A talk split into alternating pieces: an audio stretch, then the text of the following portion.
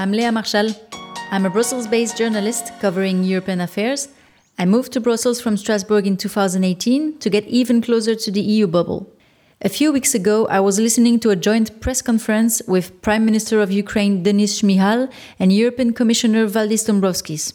When the Ukrainian leader politely told his interlocutor that his country was ready to move forward with joining the European Union, I thought, where exactly are Ukraine's EU membership prospects? So, in this European Plus podcast, Voices from Brussels, I will try to see where this process stands and whether the political crisis could have an impact on Ukraine's chances to join the EU. With the current high degree of military and political tensions between Ukraine and Russia, all eyes have been turned on Kiev. In response, Western leaders have expressed solidarity with Ukraine in word and deed. They are providing material and financial assistance in various areas.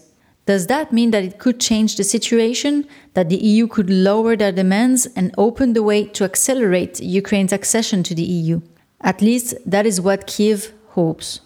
Beginning of February 2022, Ukrainian presidential spokesman said, Ukraine's aspirations to join NATO and the European Union remain the absolute priority to the country. Indeed, for several years now, Ukraine has been asking to join both the EU and NATO, how might the situation change in the current context?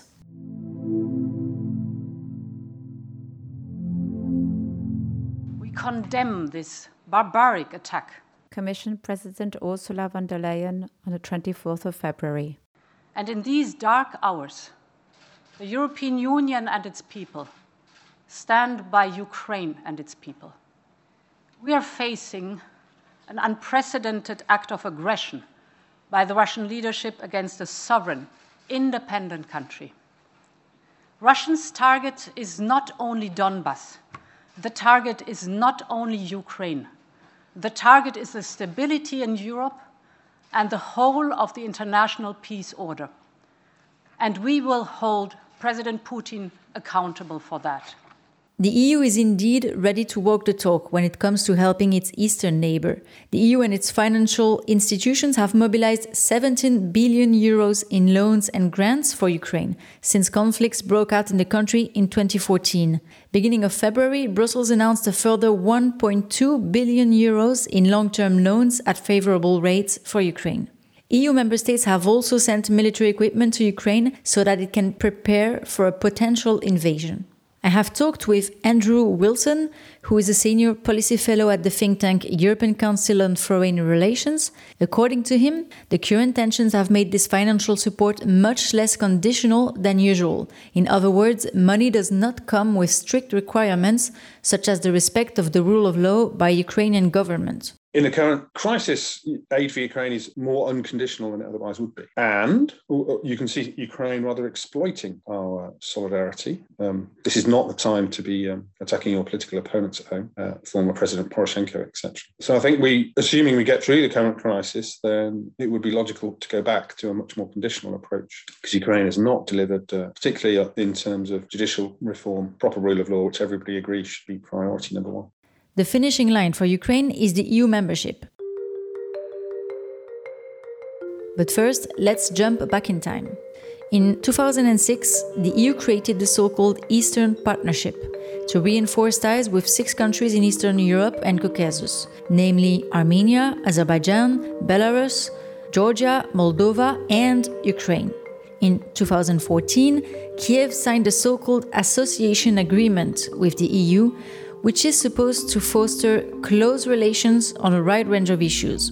The deal is basically seen as a tool to move closer to the EU and to take steps towards potentially becoming a candidate for the Union. In this respect, Ukraine needs to meet a number of targets each year. And on that, the country considers that it has gone quite far. It claims to be well advanced in aligning its policies and economic situation with those of the EU. In 2021, Ukrainian President Volodymyr Zelensky asked French President Emmanuel Macron and former German Chancellor Angela Merkel to launch the accession procedure for his country. He also added, We can't stay in the waiting room of EU and NATO forever. Some EU politicians agree with this observation, especially those from Eastern Europe. Member of the European Parliament Petras Auštrevičius from Lithuania is one of them.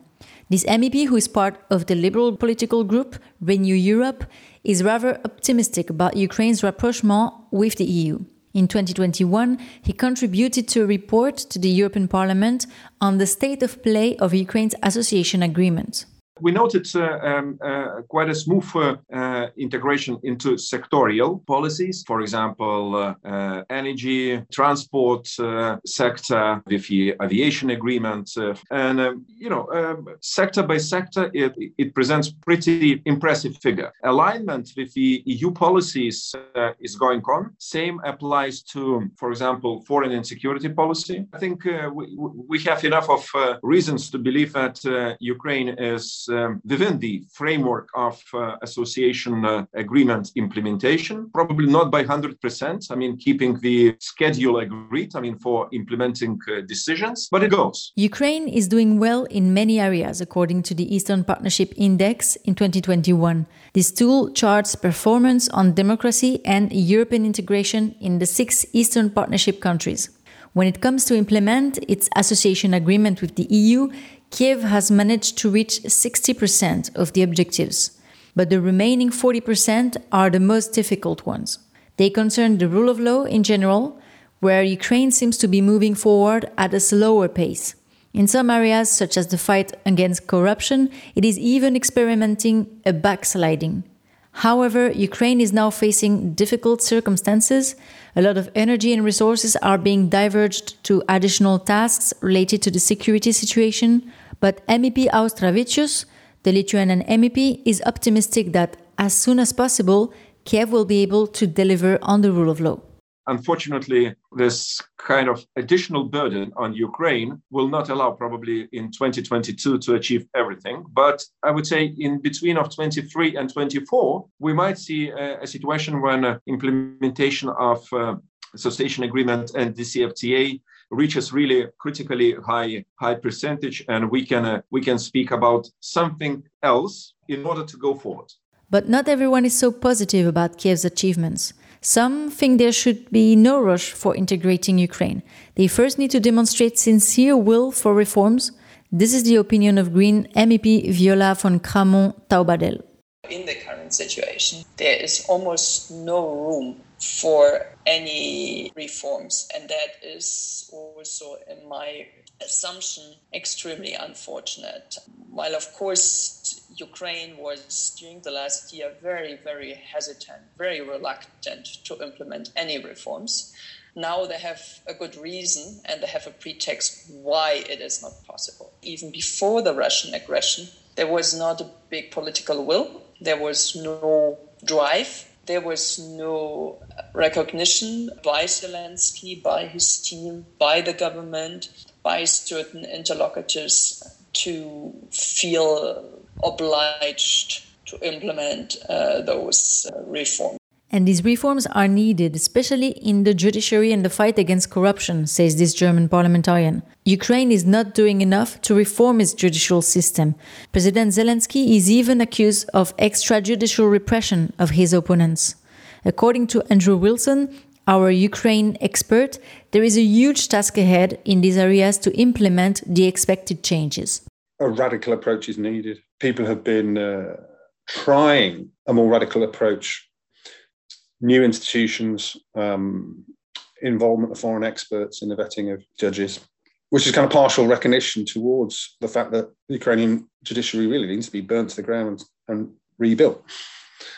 That uh, piecemeal reforms haven't worked, and the in the late Poroshenko presidency and during the um, Zelensky presidency, individual ra- radical measures have been taken, but not collectively um, uh, an approach radical enough to solve such deep suited, deep rooted problems of um, a highly politicized and corrupt judiciary.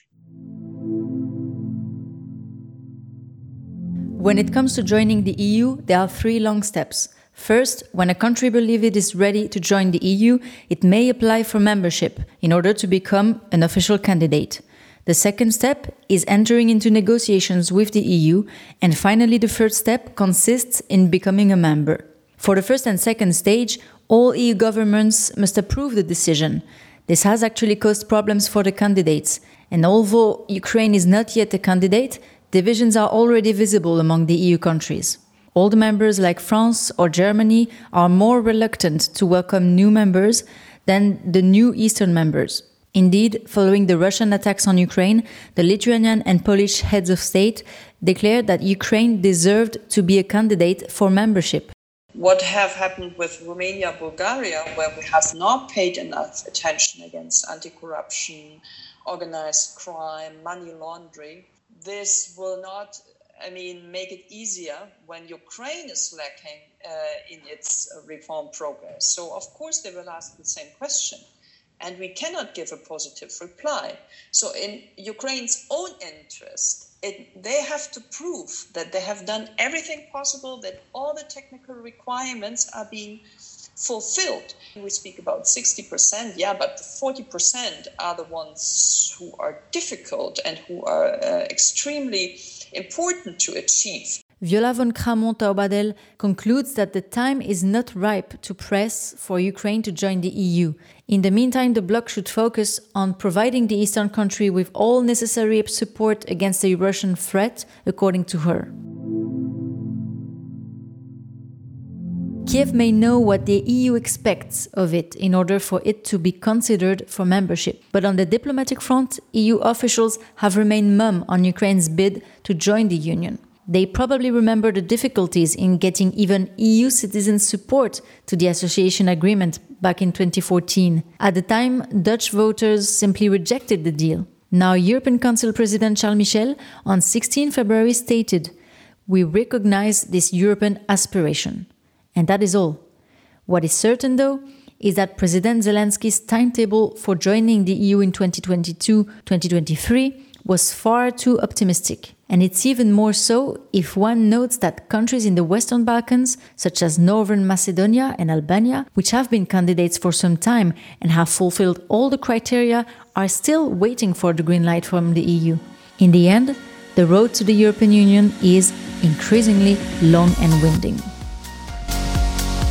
We meet again soon for another episode of Voices from Brussels. À bientôt!